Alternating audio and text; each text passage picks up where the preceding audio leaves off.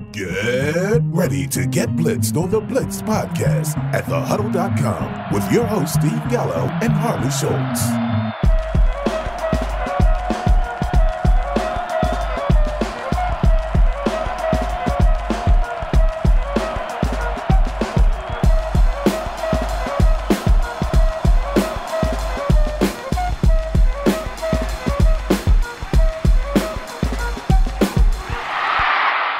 Welcome back to another episode of the Blitz Podcast. I'm your host, Steve Gallo, joined by my trusty sidekick, Harley Schultz. Harley, have you recovered from tryptophan overdose yet?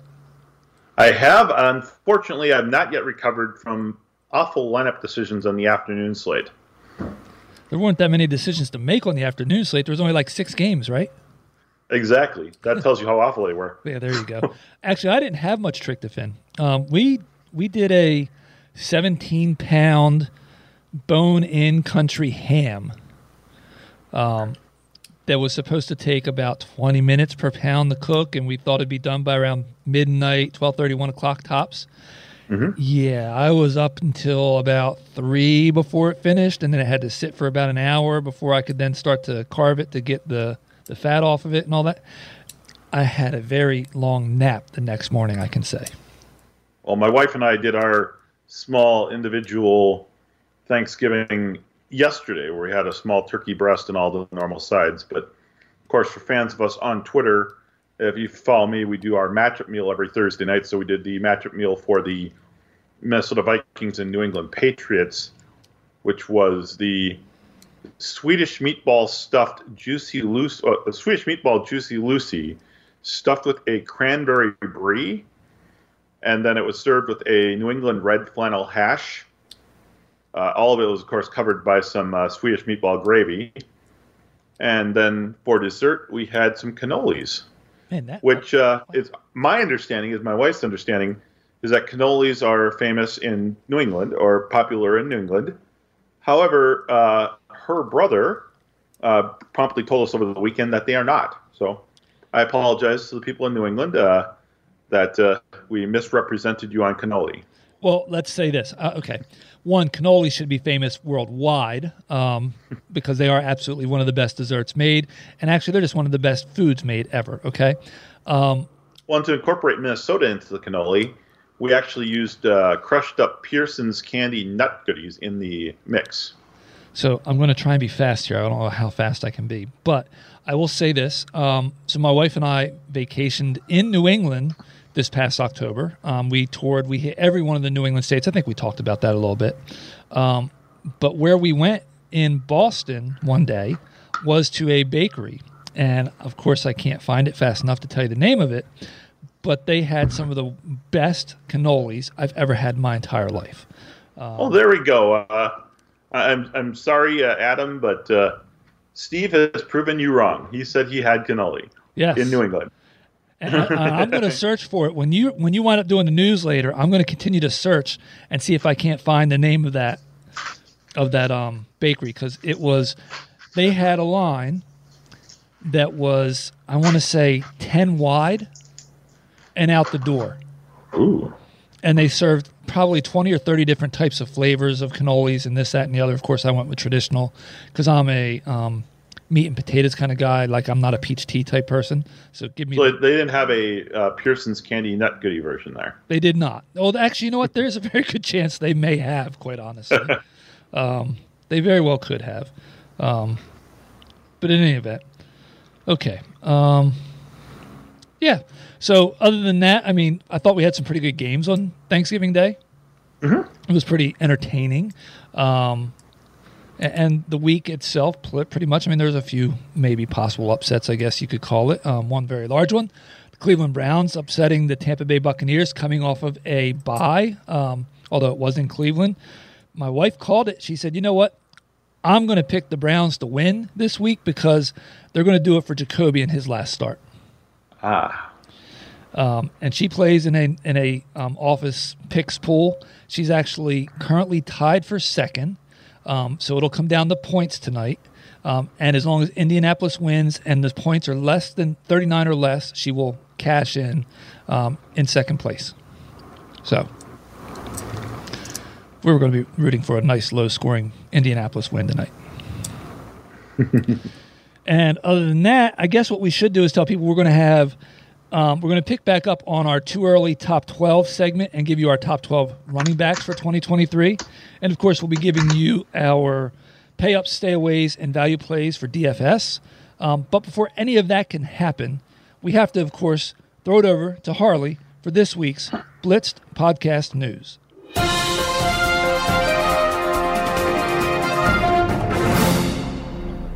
Thank you, Steve. Darnell Mooney is expected to miss the remainder of the season after suffering an ugly looking ankle injury on Sunday. At least he doesn't have to worry about trying to catch passes from Trevor Siemian or Nathan Peterman down the stretch. Of course, considering Justin Fields' passing inconsistency, those two may have been an upgrade for Mooney. the Ravens are welcoming J.K. Dobbins back to their practice facility this week as he continues his recovery from arthroscopic knee surgery. Ah, great. Just what Baltimore doesn't need right now. Another marginally effective running back muddying up the backfield. Now, maybe one of these other pseudo scrubs could learn to play wide receiver before next week. Now that would help them. Sean McVay announced this weekend that Allen Robinson would miss the rest of the season with a stress fracture in his foot. That's extremely interesting. I never knew that you could get a stress fracture in your foot just from running wind sprints on the field. in related injury news, it has gotten so bad for the Rams that Sean McVay may place himself on injured reserve after getting clocked in the face on the sideline by recent practice squad promote Roger Carter Jr. When asked if Carter was going to be penalized by the team for causing an injury, McVay responded, No. In fact, I'm going to start Carter at running back next week, as that was the most yards after contact any of their running backs has gained at any point this season. and finally, Deshaun Watson returns to the field this Sunday, nearly 700 days since his last NFL appearance. I guess you could say, after all of the tragedy related to this situation, he is finally getting his happy ending. This has been your BPN News Update. Man, I guess I need to find the um wah, wah, to, to put in instead of the laugh track for that one. Um, hey, so I found out the name of it. I'm going to actually send you a picture of okay. what it looks like. Um, that way, and I'll send you a picture of the outside of the establishment so you can prove that to your brother-in-law. Um, it is Mike's Pastries in Boston. Um, that is the name of the bakery that my wife said was the one. Yeah, they are, I guess, world famous. Um, and yes, your wife was correct if that's the one she said. And you'll be able to see. Let me see. I can probably include this one here. I'll send you. That's got the name on the wall on the inside. And have fun because I know how it is to put people in their place. But they had, yes. and, and, you'll have to you'll you blow it up and look at the wall, and you'll be able to see all the different flavors that they actually sell. Yeah, Mike's pastries.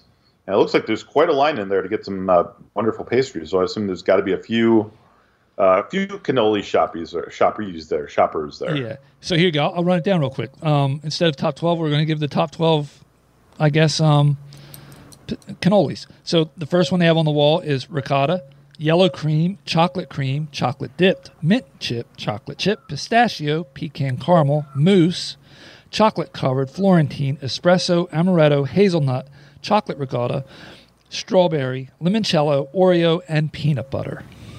You know, I'm, I'm going to be the one to make that top 12 pick on that limoncello there. That sounds like that sounds like a go-to for me. You know, we didn't try that one, but I probably should have. Um, but I think that any kind of pastry shop that has that many cannolis speaks to the fact that maybe that area of the of the country mm. is a little known for wanting to have cannolis. I don't know. but hey, let's just jump right into our um, limoncello running back situation and see what we can do to um, give people some too early running back ratings for 2023. Exactly. Now I'm going to guess you probably included a rookie. I'm sorry, a a undrafted college player or two in your rankings. I did not. I, I did not this time, although I certainly could see, uh, assuming that Bijan Robinson is in fact drafted, that he could have that type of production in the right spot. But I, for the purposes of this week, I did not take a rookie in my top 12. Yeah, I didn't want to add him in my top 12 on, you know, there's a chance that maybe Kyle Shanahan drafts him so that he can, you know, manage the carries between him and Christian McCaffrey or something like that. I don't know. Or maybe he'll join the 16 other running backs in Baltimore. There you go. That too. All playing behind Lamar Jackson. Exactly. All right. So we're going to let Harley set an over under. He's going to say how many we're going to match on of the 12 overall, not in the same spot, and then how many we'll get in the same spot. I'm going to give us uh, nine overall and three in the same spot. I am going to take under under. Okay. Nine and three, and I'm going to go under and under. I don't know about you. I struggled with this. This was a tough exercise. It really was, but then again, that shows that there's there's a certain amount of recency bias, but also it also shows that there's a fair amount of uncertainty at the running back position. Yeah. Um, going into next season. In years past, you may have been able to debate the top three order. You know what I mean? Or or the first guy was set in stone, and then the other two or three after him. You you, you pretty much everybody had some combination of the top three or four in their top twelve always, right? For the past few years. Yes. This year, barring groupthink and somebody starting to regurgitate what everybody else is saying, I could see top threes not matching from site to site to site to site to, to analyst, analyst to analyst, quite honestly. Yes. So again, this is based on redraft for next season. Redraft, full PPR, um, and it is. So just, youth, uh, well, certainly can affect number of carries, number amount of wear and tear on a player's uh, body, but it's not going to be the determining factor. Whereas, say, we're not going to choose a rookie or a second year guy over a veteran just because he's younger. No, and, and for me, honestly, I factor in what is what do I think the team will look like next year. Do they exactly. have, do they have question marks at quarterback? Right? Is it hmm. which was one of the reasons I wasn't high on Najee Harris this year, quite honestly. Um, I, I, I just wasn't sure what was going to happen at quarterback in Pittsburgh, and thought that it could be a detriment to him, and it proves that that has played out somewhat. So I factor that kind of stuff into me setting my my top 12 for next year, my too early top 12 for next year. Um, but I'm interested to see who do you have in the top spot. Let's talk just about the top spot well, first. That is a great segue into my running back number one. My running back number one is going to have a new quarterback next season. Once again, for like the third year in a row. I'm going to go back to the well with Jonathan Taylor, who has really started to return to form since returning from injury, and as the offensive line in Indianapolis has started to get healthy again. Uh, again, he has multidimensional value, and with the trade of Nyheim Hines, there really isn't any threat to his touches. Now, yes, Deon Jackson had looked good when he was forced to start for him, but again, Jackson is purely a handcuff at this point. He doesn't have that situational sub in value that Hines did. So I like Taylor as a both a pass catcher and a rusher next season. Going to be regardless. And, and because of the fact that Indianapolis still considers themselves in their window to succeed, uh, while they might draft a quarterback this season, they're not going to be in a rush to start him. So they're going to pick up a free agent veteran, maybe a Jimmy Garoppolo or someone like that that's going to keep them competitive and, and not uh, force Taylor to play alongside a rookie like the case of Najee Harris this year.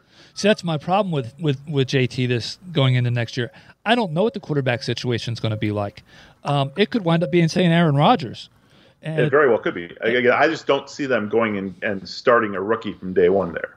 But they, they aren't going to have a pick high enough to do that. yeah, but but it could happen. Now, I didn't slide him down my list that far, far enough, I guess. Um, he does not fill my number one spot. I actually slate, have him slated in at number five and it was tough to put him that low. I looked at number four, I looked at number three, I looked at number two. I could probably take the number two guy, slide him down the five, and bump everybody up. I still have a hard time getting in in front of my four and three person, um, just because of that question mark.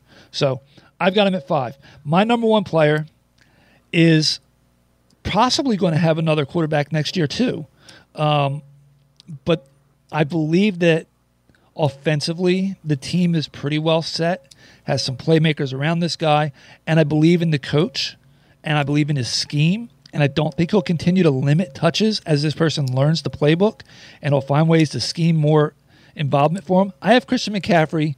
It'll probably be his last hurrah, as the overall number one running back going into next year. And I know that you will look, most likely get him in drafts well beyond that top spot.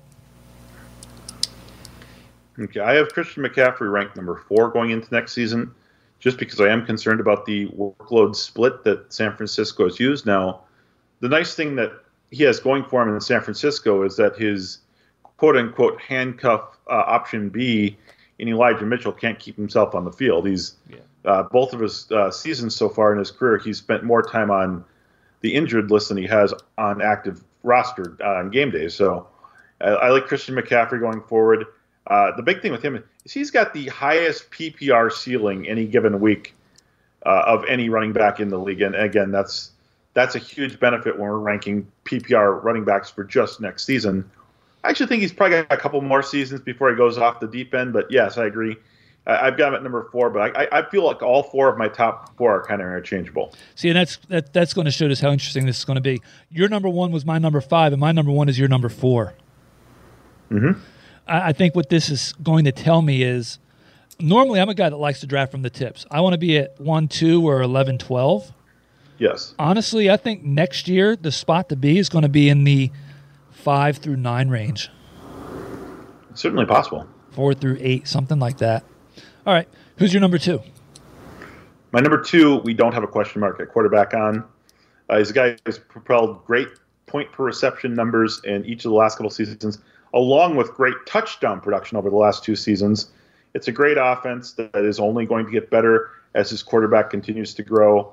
That's Austin Ekeler for the Los Angeles Chargers of Anaheim. Now, how about that? We have a match right there, and you nailed exactly every reason why would. Somebody might say, well, he's getting older, but you know what? He doesn't. He's not like he's racking up the miles that a, that a running back like Zeke does through the tackles, right? Exactly. Um, he what he does in the passing game, in full PPR, I considered putting him at number one, quite honestly. And I mean, to this point, this season, uh, I think I just read today he, the difference between him in terms of receptions or and, or receptions or targets, one or the other, and Christian McCaffrey, who's the number two ranked running back, is the same in difference in, in targets or receptions between McCaffrey at two and the tenth ranked running back in terms of receptions and targets. Yeah, wow, that's pretty crazy. All right, so we got to match it there. How about that right away? Um, Number three. Let's see if we can get a match at three. There's a chance. We might. Uh, my guy at three does have some quarterback questions going into this offseason. We're going to have And he's actually technically an un uh, an un unrequired. I, I can't think of the right proper word. Uh, unrestricted. Uh, he's unrestricted free agent this offseason. Uh, unfortunately, in his case, the the team that owns him, the uh, San Francisco, the New York Giants, would be crazy to let him walk. Barkley uh, has returned to being one of the most reliable multidimensional backs here in the league.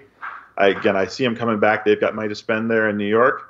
And again, whether it's with Daniel Jones or whether it's with another veteran quarterback, I think what we've seen this season is that their team is starting to enter a window again of possible contention. They're they're building their defense back up. Uh, no reason to let Barkley go. His, his salary is high, but it's not that high. And even if he demands a a 14 or 15 million, uh, 14 50 million per season contract, it's not like they really have anyone else to turn the ball over to. Matt Breida is not going to become the running back there, so I like Barkley to be a high value uh, high value running back once again this year. So no, we don't match it. First, the way you started out, I really thought we were going to match. Um, Barkley's my number four. I don't dislike Barkley. I considered him at four. I've considered him at three. I considered him at two. I didn't consider him at one. I probably could have. Um, but at the end of the day, I slated him at, in at number four. Um, my number three is actually out with injury right now. But when you said quarterback question marks, um, I, I, thought that you may have been leading up to where I am. And maybe I should have had this guy a little bit lower because of that. Um, but I just think we saw enough with quarterback questions already this year when he played that to get any kind of solidification at that position, Breece Hall is going to pr- provide great value for the people that draft him next year. I actually really like Breece Hall, particularly from a dynasty standpoint. Uh, this is going to be our first major difference, though, in terms of rankings. I've got Hall all the way down at ninth. Now, Hall did score in five of the seven games before he was injured, and he's used frequently in both the passing game and the rushing game. But I think a lot of that passing game usage was because of the quarterback that he had in there. Uh, I'm not sure what the new quarterback or a different quarterback or even the return of, of Zach Wilson would have to do with their uh, usage of him in the future. But the thing that concerned me a little bit more on him is that he is coming off an ACL. So will he be ready uh, come day one next season? If he does miss like the first three or four weeks, that really kind of hurts his chances of being a top 12 running back for the season. I can feel that. I understand. Um, I don't expect any of my running backs to, to play 16 games, 17 games actually. So, um, being younger, I'm not as concerned about it as if he was had more mileage on him. But it, valid, and I don't. Like I said, this is what's going to make this interesting, and it was not an easy thing to do. So, but from a dynasty standpoint, I, I wouldn't argue with Breece Hall being the number one running number back two or three overall. Yeah. I, I still would have him number one, but I'd have him in the top three. Yeah. So I've got at number one CMC, Ekeler two, Hall at three, Saquon at four, and JT at five. You have JT at one, Ekeler at two, Saquon at three, and CMC at four. So who do you have in your fifth spot? I've got uh, Chick Nub, Nick Chubb. Uh, this is Kareem Hunt's walk year for the Browns. He wants out. They want him out. Chubb's going to get to play a full season next year with an absolute stud quarterback in Deshaun Watson. Uh, that offensive line is very, very good.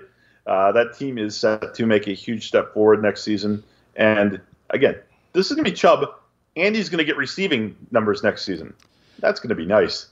Yeah, it is. Um, I flirted with moving him up into that four, five, six range, honestly, because of the same exact reason. There's not going to be a a um, person there to siphon away catches and carries from him. Excuse me. Um, at the end of the day, though, I have him seventh, so I'm a couple spots less. Um, got a lot of wear and tear, right? But and then you think that Deshaun having a full year and, and he could steal some touchdowns his own too. Yes. Yeah, he yes he will, and also I think that you see the offense from a passing standpoint steals some touchdowns also. So that's why I don't have him in the top five, and I slated a couple guys ahead of him um, that I thought just had a little more upside. But no, I won't dislike Nick Chubb at all. So at number six, I have a rookie that's really just shown out of late, um, and that's KW3. This is our second match here. Really, in the sixth spot. Yes. How about that? Nine touchdowns over his last seven games. Uh, that tells me is that KW3 is ready to take the next step uh, into the next echelon this year. Again, possible quarterback questions going into next season. Obviously, they're they're going to do everything they can to keep Geno Smith around, but are we going to find out that the Geno Smith thing was a a fluke or a, an aberration this year? We don't know. But Walker is not an aberration. He actually looks the part of a legit uh, back. He can catch the ball. Again, he's one of those multi-dimensional guys that's going to be valuable in both the passing game and the running game. And he's getting it done at the stripe. I love him, and this is a match at six for Kenneth Walker the third. Yep, you, nailed it. Now, question marks at quarterback could could exist, right? Will Geno be the guy that's back? Do they do something else? And then that kind of will sabotage this and make him drop down my rankings a little bit. But as it stands now, I think Geno's probably going to be the guy there again next year. Um, probably have a step back a little bit. He's he's shown out a little bit this year, but yeah, I love him. So, who do you have? You know that I have Chubb at seven. Who's your seven? My seven is King Henry. Uh, who says he's getting old? He's having his best season ever from a receiving standpoint. And as of right now, Tennessee doesn't really have any other weapons to draw attention this season. So uh, give him uh, next season when uh, London has another. Uh, I'm sorry, not London. Uh, when Treylon Burks has another season under his belt, I think that uh, he's going to have more to play with there. We another possibility question mark there, quarterback too, is Ryan Tannehill going to be back for next season? But again, it proved uh, when they had uh, Malik Wilson there, it didn't really matter because Derrick Henry is still a beast. Yeah. Uh, he can go out there and he can get 160, 170, 200 yards any given week. Always chance he hits two or three touchdowns. And again, as long as he wants to keep playing at a beast mode level, I want to keep him in my top 10. So you know what? He is in my top ten. At some point, a guy with that, that plays the way he plays, right? A freight train at some point will slow down, right? Yes. If it hits enough stuff, it's finally going to slow down. Um, so I didn't want to have him in my top five. There's too much risk for him in my top five. Doesn't have much upside with PPR, which means is why I pushed Nick Chubb ahead of him. Nick Chubb also has a little less mileage than he does, right? yes. Um, also has better quarterback situation. So I viewed him and Nick very similarly when I was trying to rank them. Um, and I, I truly almost pushed him up one more spot but wound up going with a guy that had more PPR value and a whole lot less miles. Um, of course, he got injured this week, so hopefully it's not something that's going to impact him long term. Um, but at number eight, so you have let's let's go over this real quick. Your top seven is JT Ekeler, um, Saquon, CMC, Chubb, KW3, Henry. Yes. And mine is CMC, Ekeler, Hall, Saquon, JT, KW3, Chubb, bringing me to my number eight. I'm going to tell you I have Henry at nine. Okay. Um, Mm-hmm. My number eight was Etienne, Travis Etienne. We have our third. We have our third match here. Travis Etienne is also my number eight. Been an absolute beast since the trade of James Robinson away. Young, improving offense. He's been used both in the passing game and the running game. Uh, like you said, not a ton of miles on him since he didn't really play out. He didn't really play last season. So, yeah, no, love Travis Etienne, and that team is only going to get better. Yes, I agree. I think they're on the upswing. They have a quarterback already, right? They've got a. They showed that they have a wide receiver now. Um, they probably could get a little younger at the wide receiver position, but that's something you can do in the draft um, or through free agency. Um, I think they have a tight end actually. Um, Evan Engram's not all that old, right? And if anything, he can become the crafty vet. So yeah, I love what Etienne offers from an upside standpoint. Um, and then I have Henry at nine. So who is your? You have Breece And Hall. we had my guy Breece Hall at nine. Yeah. So now we're at our tenth pick. Who do you have at number ten? Well, my number 10 pick deserves to be a starter somewhere, and he will be a starter somewhere. My guess would be either Arizona, Los Angeles, or Vegas. Uh, each team is going to put him in a place to be a huge part of an above average to exceedingly average offense, and that's Tony Pollard. Wow. Um, we don't have a match, but I do have Pollard in my top twelve. Um, actually, I'm at twelve. I don't think he's in. I don't think he stays in Dallas though.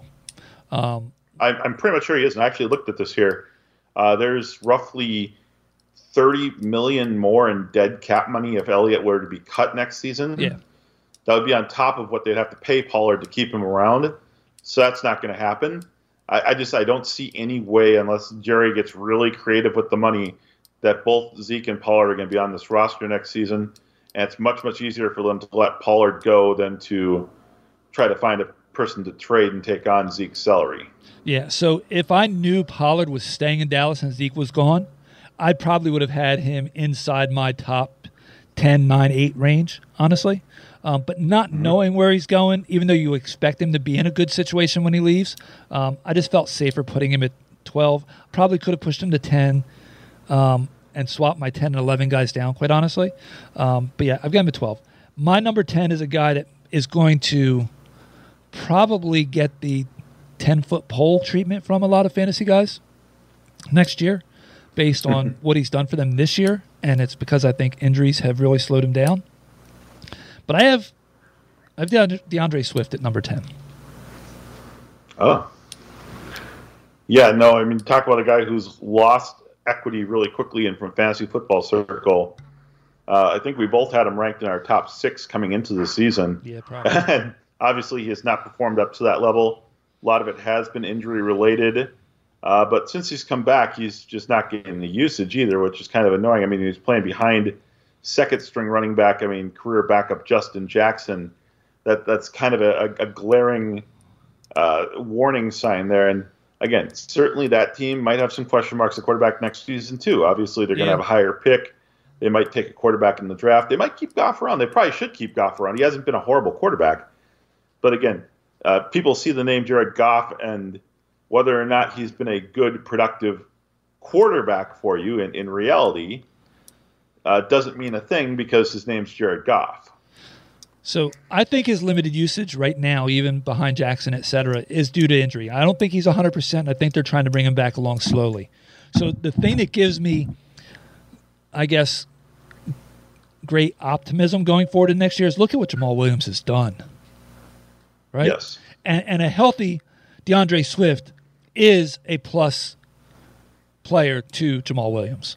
And I'm not discounting Williams at all, but he is. Um, so, No, I, I totally agree. I'm just I'm not sure we're ever going to see yeah, that's possible. a healthy D'Andre Swift again, and that, that's it's too bad because I agree. I I think that he's got more talent than Jamaal Williams does. So all that could be him. Yeah. So uh, unfortunately, Swift did not make my top 12 just because I have just far too many question marks and and that whole situation there. Understood. Uh, after Pollard, I've I've gone number 11. I'm going to go with another guy that we don't know where he's going to be next season, but he will be a, somewhere. We know that much. And that's Josh Jacobs. Uh, probably one of the losers of the Pollard sweepstakes will they'll take a shine to Josh Jacobs and bring him in. Uh, he, he, could end up back in Vegas for all we know. I, I doubt that's going to happen, but it could happen. Currently, he's leading all NFL running backs in total yards. I mean, someone's going to offer him a contract, no matter how many yards and how much uh, wear and tear he puts on this year. There you go. You just nailed my concern with Josh Jacobs. He didn't make my top 12. Um, he was right there in the handful of guys that I had just outside it when I was trying to say, can I do it? My biggest concern is how many more miles do the Raiders dump on Jacobs between now and the end of the season? Seriously. I'm, I'm amazed how many they already have done in this E- season. Exactly. And there's enough. And then he still breaks off a 90 plus yard overtime winning 86, touchdown. 86, And a- 86, 86, but yes, um, 86. Unbelievable. Uh, I don't know, is that more Jacobs or chicken or the egg type thing, right? Seattle, was it the Seattle D or is that the, the Josh Jacobs effect? I don't know. Um, but yeah, I don't disagree. I don't dislike him, but he won't make my top 12 no matter where he lands 'cause I am going to have a concern about his usage and what it does to him going into next year. Okay, well, we've gotten through. I, I gave you my 11th. Uh, who was your 11th? My 11th is a guy, every time I look at my list, I'm like, how do I have him so low? Um, but I think the age is creeping up on him a little bit. It's Dalvin Cook. I have Dalvin Cook at 11. I have no problem with that. I actually had him at 13. He's just outside my top 12. Uh, again, yeah, the age is creeping up on him. Uh, the Vikings have a decision to make on Alexander Mattison this offseason in terms of contract. Same thing that we have in the situation with Dallas. Uh, Minnesota really can't afford to keep both of them. Uh, Dalvin's contract is not as bad if they were to cut him, but still be nearly a, a 14 or 15 million dollar dead cap hit over the next two seasons. So I don't think Cook is going anywhere again unless someone wants to take on that contract. I think they're probably just going to let Mattison walk and hope that Kene Nwangwu is ready to step in as a backup level uh, running back in addition to being a, a ridiculously good kick returner. Yeah, here's the other thing too. If Minnesota wasn't doing so well this year, right now, you could see where maybe they part ways, right? But as it stands now, they're they're looking at minimally they're currently the number two seed. They could wind up as, as a top seed. I don't see them falling any further than the three seed, honestly, right? Um, So they're going to make what would be considered a deeper playoff run, I would think. And when that happens, I think you're almost guaranteed to bring that core back, which he is a part of. Um, just to try and run it back per se. So I, I think he's a safe top 12 pick. He's not flashy, right? But I think he's going to be a safe when running back starts to dry up. Somebody's going to get a good value with Cook at the end of end of the first, beginning of the second round. and again, though, that's even a, a bit of a disclaimer, though, on how he's performed in the last year and a half and his history of injuries as well, too, is that just a couple of seasons ago, I think he was pretty much a consensus top five running back in the league. Yeah. And, and now he's kind of right on that cusp of is he first round eligible still. Yep. And then at number number 12, I have Tony Pollard, as I said. Who's your number 12? Well, okay, for my number twelve, let's uh, let's go to the internet and insert the Anakin Skywalker Padme Amidala meme because he's got to be better than next year, right? Right, Okay. and that's Alvin Kamara. Wow. Okay. Um, he wasn't even one of the handful of guys I wrote down on my almost made top 12, believe it or not. Um, so does that mean running back's going to be deep next year? No, running back's never deep. I get it. No. I get it. But you know what? So concerned about that offense, the quarterback, the wide receivers. Like, that is not an ascending offense right now. And, and you just have to wonder how that's going to play into his value going forward. And what else I mean, happens? you're, you're not a believer in uh, Andy Dalton and Jameis Winston as the quarterbacks No. of the future there? No, and then do we know what's going on with his charge that he has to face? That is the big question mark with Kamara. Uh, and, and maybe not having a decision on that is forcing him to have a, a rough season this season. But it just it, it I feel like they can't go into next season with Winston and Dalton as their quarterbacks. They can't go into next season with the game plan of not featuring Alvin Kamara if he's on the field.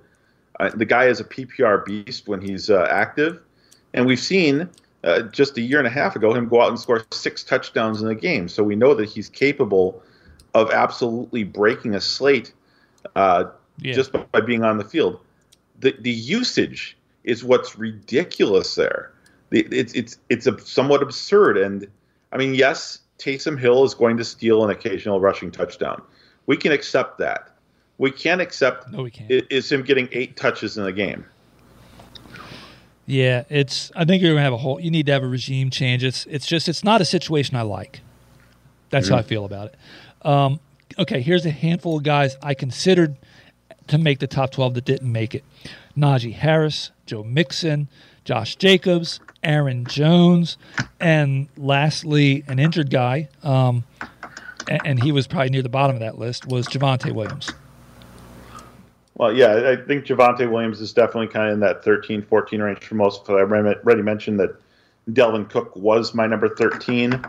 I, I liked him there, and I almost put him in my top 12. Um, other guys I considered, I, I didn't consider Joe Mixon. I'm really, I'm frustrated with his, uh, I don't want to say lack of effort, but I mean, he always go, going into last season, he was always looked at as that guy that you ended up settling as your running back one on. Yeah. You, you never were excited to. And then he went out and had a huge season last year, and everyone started to get a little bit of, oh, maybe Mixon's actually finally turned the corner. No, Mixon's the same guy. He goes out there, he gives you 3.7 yards per carry. Uh, he occasionally gets a touchdown. He maybe catches three passes in the game. Oh my, this is boring. Yeah, Miles Sanders is another guy. I didn't write him down, but he was he was close to be written down as to do, can I find a way to get him into my top twelve? Yeah, I, I, I like Miles Sanders. Uh, just it, it's Jalen Hurts' offense. I mean, how many touchdowns is he going to share? Aaron Well- Jones, we don't know the quarterback situation there. We don't know if he's going to be in Green Bay next season. True. Who knows? Yeah. Now, for for what it is for with Miles Sanders, he's got 900 yards rushing right now and seven touchdowns. Uh, everybody was like, "Well, he doesn't score touchdowns. He didn't score any touchdowns last year. He didn't score." There's always positive regression and negative regression. Um, but think about this though: how many touchdowns would Miles Sanders have this season if they didn't give like five touchdowns to Kenneth Gainwell and three to Boston Scott and Yeah. ten to Jalen Hurts? very true. So, but I'm just saying, I'm not saying he's top 12. I'm just saying he's somebody that still should be. He's going to be considered in that area. Where if you wind up settling for him, that you could get that kind of production. And somebody's going to get lucky and get Najee Harris at the end of the second round next year and be very, very happy. Yeah. Um, you know what'll happen?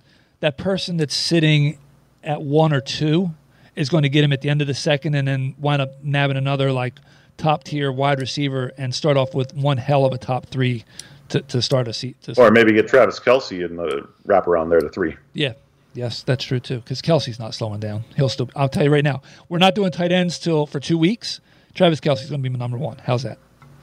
That's that's a good uh, little uh, leader for a couple weeks so people can listen in. Yeah, there you go. Um, all right, well that does it. Um, I'll run down my top twelve, and then I'll let you run down yours real quick, and then we'll get into our DFS stuff. Um, number one, CMC, followed by Ekeler, Breece Hall, Saquon, JT, KW3, and Nick Chubb, ATN, Derrick Henry, D'Andre Swift, and Dalvin Cook, the two guys that we didn't agree upon, and then rounded out with Tony Pollard. So we agreed on 10, had three in the same spot, so the over hit and the push happened. I've got JT at one. I've got Austin Ekeler at two. Saquon at three. CMAC at four. Chick Nub at five. KW3 at six. Uh, King Henry at seven. ATN at eight. Breece Hall at nine. Although I agree with uh, Steve, I think he could slide up there pretty quickly if he shows that he's healthy come day one. Number 10 is Tony Pollard, someplace other than Dallas.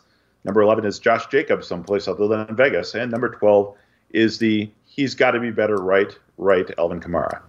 Okay. Um, also, it hit, we pushed on same locations, right?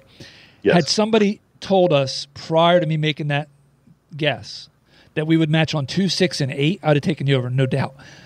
We, you don't match below the fifth spot on stuff like this, and we matched on six and eight, which is kind of crazy. Exactly. So, anyway, let's see. Let's set over. maybe that's what that's saying is that that is the the zone you want to be drafting and If you get pick six, pick eight, pick eight range, you'll be able to get one of those two guys. and, and maybe Yeah. get lucky and get like a Cooper Kupp in round two coming back around. Yeah, very very Davante possible. Adams. I mean, Very very possible. All right, set the over under for the DFS segment we're going to do here.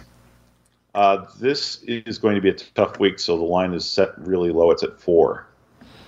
I'm taking an under. How's that? I no, I wouldn't argue with that. I almost put the line at three because there's a lot of players I like, and there's a lot of players I don't like on every slate. Yeah. Um, yeah, it's going to be interesting to say the least. So, though, for those that are new and possibly listening for the first time, Harley and I do not discuss any of this in advance. He sets an over under just so we can see, eh, you know, before we get started, what we think we're going to match on.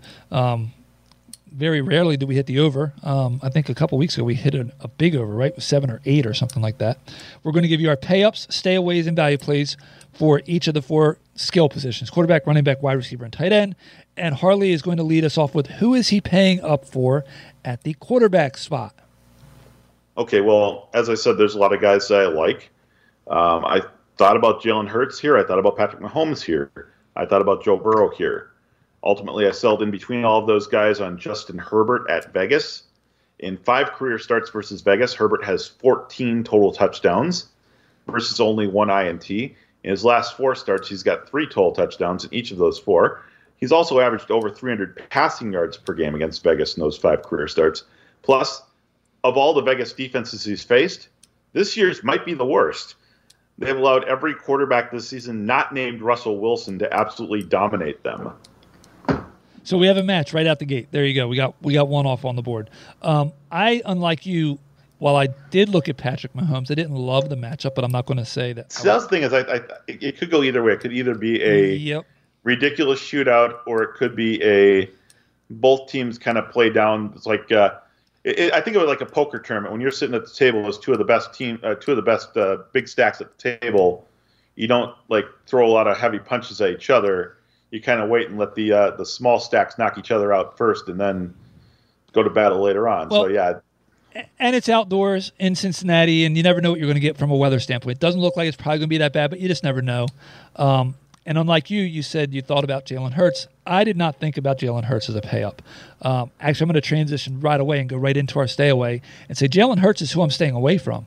Um, fantastic night they had last night, running the ball, 363 yards as a team, I think it was. Hurts set the Philly record, all time record for quarterback rushing yards in a game. He came up, I think, 23 ish or 22 ish short of the NFL record that was set earlier in the year by Justin Fields. Look, this game, in my mind, it's in Philly, okay? Um, it's unseasonably warm. It's going to get a little cooler. I don't think weather will be an issue there. But we with Tennessee and Philly, this could be a game where you see six possessions combined. I mean, each team can go on a seven, eight minute, you know, offensive series and, and end it with a, a touchdown or a, a field goal. So I think this is going to be a lower scoring game. I think it's going to be more of a ground game. That doesn't bode necessarily badly for Jalen Hurts. Um, I just don't know that you're going to get a guaranteed three times value. Maybe at DraftKings at 8,000, at 8,800 on FanDuel might be a little more challenging. Well, I didn't really break down Tennessee's skill set against running quarterbacks, Well, but I do know that Tennessee has been very, very good against running backs yes, they have. this season. So, They have. uh, but what they have been very, very bad against though is passes yeah, and passers. So, I think Hurts is. I mean, even without Dallas Goedert, has enough weapons between Devonta Smith and uh, Quez Watkins and AJ Brown that he should probably throw for a couple touchdowns here and and probably run for one, which is where he's going to approach three times value. Uh, the guy that I'm staying away from is one level below him. That's Lamar Jackson Yeah. at home versus Denver. Uh, De- Denver has not faced a running quarterback like Jackson at any point this season, so we don't know what their capabilities are going to be against the running quarterback position. But their pass defense is going to shut down the laughable little existence that Lamar may have to throw to. Uh, so the only points Jackson's going to give you this week are going to be rushing points. Of course, even when you include the rushing numbers for Jackson, he has only one game out of his last eight where he has accounted for more than one touchdown. There's a two touchdown performance uh, four weeks ago. The only time in his last eight games he's had more than one total touchdown. That's not going to do it for the fourth or third highest priced guy on the board. So, for what it's worth, um, I wanted to get this in there. you don't know how Tennessee is going to defend Jalen Hurts. However, I do think that Green Bay, after getting gashed in the first quarter, kind of showed a way that you can try and slow them down. But that then is going to exasperate what they give up to the pass. Um, again, just I think it's going to be a lower scoring game, and I think that Philly will want to run the ball as much as they can to keep Henry off the off the field. Honestly, as they as they should. So, and then that'll give their defense time to stay fresh, so that when they do go out to see him, uh, that's my reason. I do not in the least disagree with staying away from Lamar Jackson. Not in the least. Oh, by the way, stay away from any wide receiver on Tennessee too in that game. Yes, there you go. Absolutely. But that's that that should not even be a thought to begin with. Who's your value play? We might actually match in this one. Um, well, my value play, I wrote down a name, I crossed them out. I wrote down a name, I crossed them out. I wrote down another name, and then I said, "Wait a minute, where's where's Deshaun Watson on here. I missed him. I, I didn't see him. I was looking for him and I missed him. And I went, oh, Christ, he's not a value play at 65 No, not yet. and $8,000 for his very first game back. Uh, but I did. I was like, wait a minute. I don't, he's lower than than Jordan Love. Where the heck did he go? I just thought that he didn't have a price. And then I saw him in the middle of the pack. Um, at the end of the day, and initially wrote down um, Perkins in LA. And I, I just was like, too risky, can't do it. Um, and then I I went to Kenny Pickett and seeing what we've seen so far the game that's happening over my shoulder while we're recording, I'm glad I crossed him out. Um, instead, I landed on Derek Carr. Uh, he's 7,300. It's a little bit more expensive on on FanDuel. 5,600 at, at DraftKings isn't bad at all. So Derek Carr is my value play. Yeah, the Chargers can be beat both on the ground and through the air. Uh, I don't mind that play at all.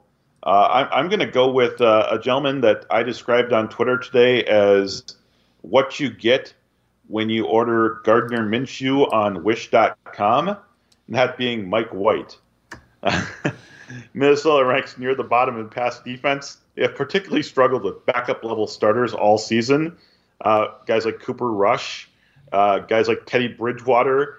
Uh, and for whatever reason, Minnesota keeps getting thrown against these backup quarterbacks because – of either injury or replacement or for whatever reason, we can just keep facing these guys.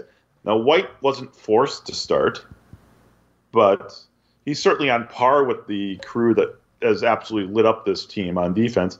Uh, we're going to be without our first round pick from this year, safety Lewis Cine, who was injured in a London game. We're going to be without our second round pick, uh, cornerback Andrew Booth Jr., who has looked bad to start the season and who's hurt right now. He's going to be going undergoing surgery this coming week for an injury. Uh, the secondary is really beat up right now. Uh, Mike White should have no problem having a successful game at 5,400, 6,900. That just gives you so much room to fit to fit. And I would like to say, Mike White was my most successful cashing uh, quarterback this week in DFS. Awesome.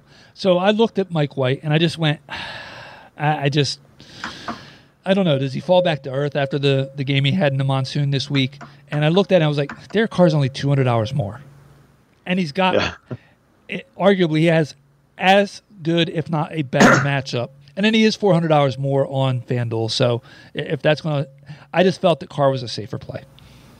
Uh, yeah, again, I have no problem with Derek Carr at all this week. All right, let's go over to the running back spot. And who are you paying up for at the running back spot? One pip for Nick Chubb at Houston. I actually like Ekeler and Jacobs going up against each other as well. Again, that game could feature some big points. Hell, I, I, might try to put together a cheap lineup with White at quarterback and a bunch of cheap receivers and put all three of them together at my two running back slots and at my flex slot. Uh, but you know what? That game, the, the, the Ekeler Jacobs game, features other parts, other auxiliary weapons that might steal touches from them. Yeah. Uh, Nick Chubb is going to probably be the focal point of this game against Houston because if I'm Cleveland, I don't want to make this game about Deshaun Watson versus Houston because that will just distract the entire city the entire week. So I try to make this game about Nick Chubb destroying a Houston offense, a Houston defense that gives up over 180 combo yards per game to opposing running backs. So I think it can be about Deshaun Watson and Nick Chubb still eats. How's that? Um, exactly. So I'm going to give us a match because I have Chubb as I, who I wrote down first. But what I did was I wrote down Chubb and I said DraftKings. right? Yes, I no, I I know where you're going with this, and I almost went the same path. and then Austin Ekeler, who's four hundred dollars cheaper on FanDuel as the as the pay up for for there. So, but no, we'll, I'll give us a match on Chubb there. You, you can go ahead and give us a full match because I, I was actually leaning to doing this exact same thing. Okay. Who's staying And like I said, I'll Yeah. probably have both of them in my lineup. So yeah, and if there's a path to it, hey man, have at it. Um, who you to stay away from though? I think this one we're going to match on. Let's stay away from Saquon versus Washington, A200 and A600. Since week six, no lead running back has topped 80 total yards against the Washington defense. Only two have scored touchdowns. And both of those two that scored touchdowns, there was actually a total of three touchdowns, but all three of them came on halfback passes.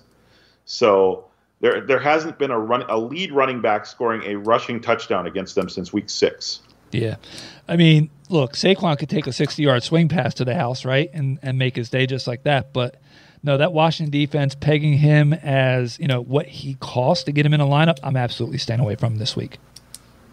Okay.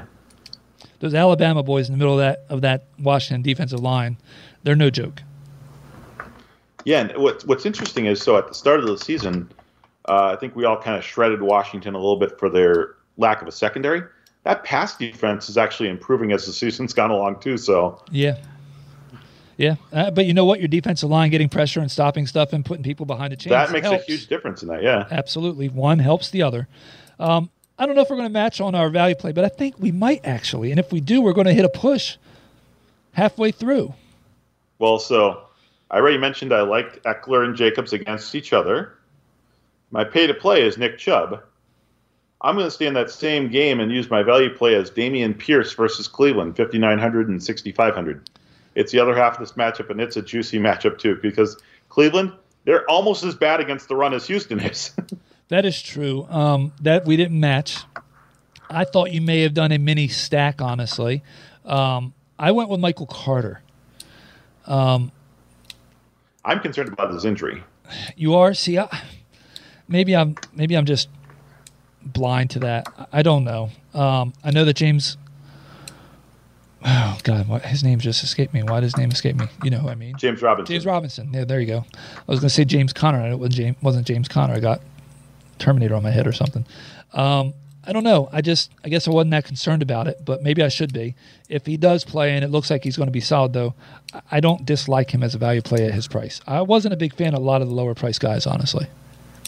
Yeah, I mean, again, if, if whatever reason he is out, then certainly you can look at his backups, guys like uh, Bam Knight and uh, Ty Johnson, who are both uh, in that five thousand dollar range on DraftKings and under six K on FanDuel. Yeah. Okay. Um, I should have put a disclaimer that I didn't really want to have a value play. Anyway, let's go on over to the wide receiver spot. Let's see if we can. We got we've got three matches. One more gets us a push, and two, of course, gives the over the hit. And Vegas will. Okay, so at the wide receiver position, uh, I, I think you could make an argument pro and con on a lot of the high price guys this week. yeah, I would. There's Agree. I reasons to like them all, and there's reasons to dislike them all. I agree one hundred percent with you. Actually, Uh, I just kept looking, and it's like, look, the first one that actually stands out to me as someone that I like, and I, I don't really have any reason to dislike, is AJ Brown uh, at home versus Tennessee. Uh, 21 different wide receivers have hit double-digit PPR points versus Tennessee this season. Um, so it, it doesn't even matter if he splits targets with Devonta Smith; they're both going to hit uh, plus 10. Uh, Brown's going to score at least one touchdown this week too against that defense. I have a question for you. Out of out of all the guys that have done that against Tennessee this year, how many of them did they trade away during the draft? um, yeah, I'm paying up for AJ Brown. yeah, and As much Again, as I we'll said, talk about a little bit on this next player too. That uh, as much as I said, I thought that it could be. I still think it can be a lower scoring game. I still think AJ gets enough to make him worth the pay up.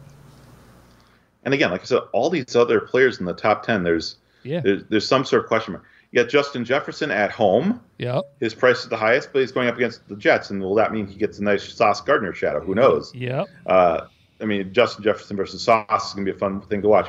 You got Tyreek Hill going up against San Francisco, and San Francisco is their defense has just been in beast mode lately. Yeah. They, they Uh, basically, Davante Adams, basically, San Francisco got the first two quarters to score points because they don't give up quarter points in the second half. Davante Adams has a pretty good matchup, but his price is a little higher than Brown's, and uh, I, I, I, trust uh, I trust Hurts a little bit more than I trust Derek Carr right now. Yeah. Uh, Ja'Marr Chase, first game back, is he going to be on snap count? Yep. Uh, Jaylen Waddle, same thing. The San Francisco defense. Higgins, will Chase being back hurt him? Right. a lot of question marks up on top there. Yep. So yeah, that's cut. You almost had the exact same thought process as I did. So we had a match with AJ Brown then. How about that? Well, one of the guys I just mentioned is who I'm going to stay away from. Oh, we're going to hit the. And that is Jaylen Waddle. Now, you could choose to fade Tyreek instead, but interestingly enough, it's fast, speedy receivers are the ones that have had the most success against San Francisco this season. And while Waddle isn't exactly slow, Tyreek Hill would be considered the burner of the two. Yes, Tyreek has speed for days. Um, interestingly enough, the reason I faded the same game, same player, not same player, but same game, I faded Tyreek, but it was because of the price. Um, of the two, yeah, that's understandable. Of the two, yeah, he probably could hit, but it's still such not a great matchup. I'm going to say I'm going to avoid that dollar amount because I'd rather try and save somewhere else. So I'm avoiding Tyreek Hill. When you said what you started to say, I really thought we were going to have a match there. Uh, although that that gets into the mind of what we both are thinking about here. It's like, well, you know what? Here's the thing: just avoid them both. Yeah, exactly. yes, exactly. Um, we only have a roster we can only avoid tell you to avoid one, but we're just going to go out on the limb and say avoid them both, and you're good. Um, who's going to be your value play? Well, I'm going to do my stack here at value play. It's a stack that paid off handsomely for me this weekend, and that's going to be Garrett Wilson at Minnesota. Uh, Wilson scored twice last week. Now, one of those was a bit of a goof because guy fell down and basically broke his leg. uh, but Wilson scored twice last week, and he has topped 90 receiving yards in three of his last four games. Now, again, if I'm going to start Mike White, and again, that's a bit of a stretch to start him, and I want to start three expensive running backs, you got to go cheap at wide receiver, and that means uh, either starting Garrett Wilson or Elijah Moore or both of them among your three wide receivers. So I don't hate it, um, but at fifty three sixty six, I look to go a little cheaper for my for my value play. Um, Elijah Moore. No, it wasn't Elijah Moore. I don't dislike Elijah Moore either, quite honestly. Um, I went to a different game. I went to a game where I think being at home hopefully helps. Um, and they're facing just a putrid secondary when it comes to allowing fantasy points to the wide receiver position. I went with a rookie. I went with Drake London for this week. That, that, that takes a lot of faith to start an Atlanta receiver, but yes, no, it, it is a good matchup certainly for him. Yeah, if there's a if there's a spot to make them realize that they have wide receivers and pass catchers, it would be that game. Here's what I gotta say though: How angry must you be as a as a season long redraft Kyle Pitts owner, or even a dynasty Kyle Pitts owner, to see him get put on IR and then they immediately throw a touchdown to MyCole Pruitt in their first yeah, drive of the game. Don't don't do this. This is a family show. You're going to make me start to use words I shouldn't be using. I, am sure there were some broken televisions because of that one. Yeah, probably. Anyway, okay. So we had the one match at wide receiver. We sit at four, and going into tight end, we need so we've got to push, right? Um, we're, we're, gonna we're gonna hit the over. Yeah, I think we are too. Anyway, who are you paying up for at the at the tight end spot?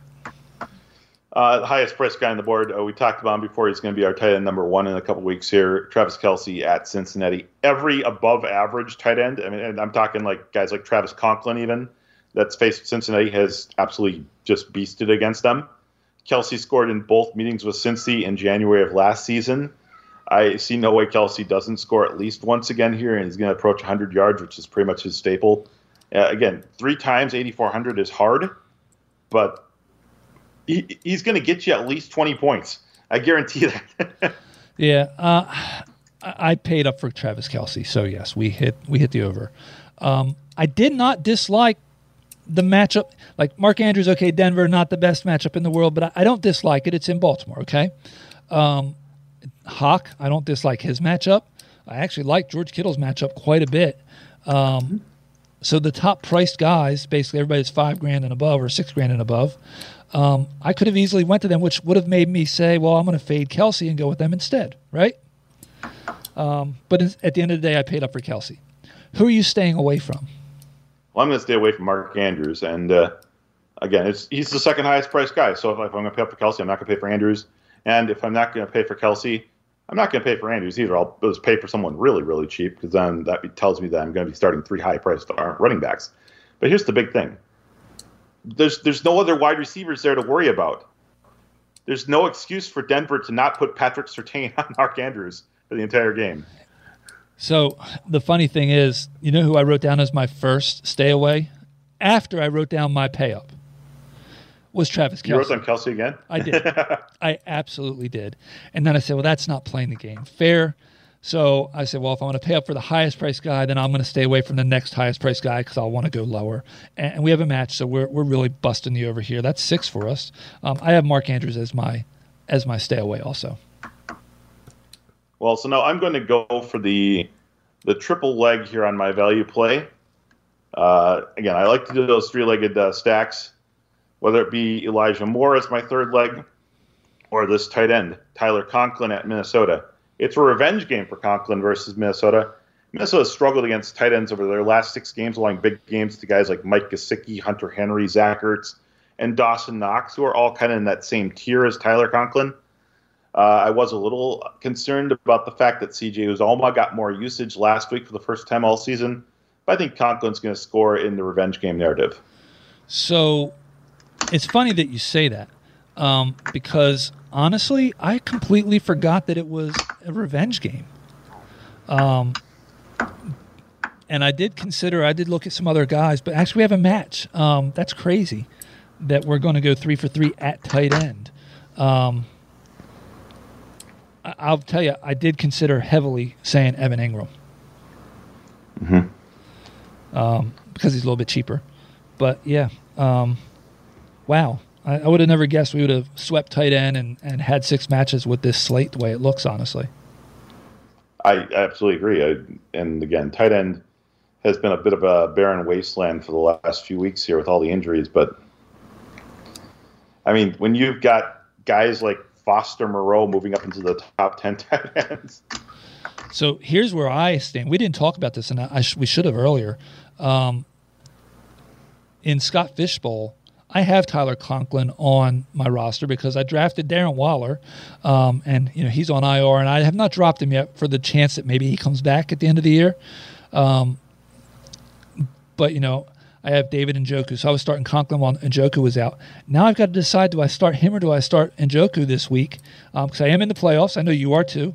Um, coming into tonight, I am situated at 66 with 356 total, 0.6 total points with Alec Pierce playing. Cut line sits at 259.97. You're at 673 at 304.05.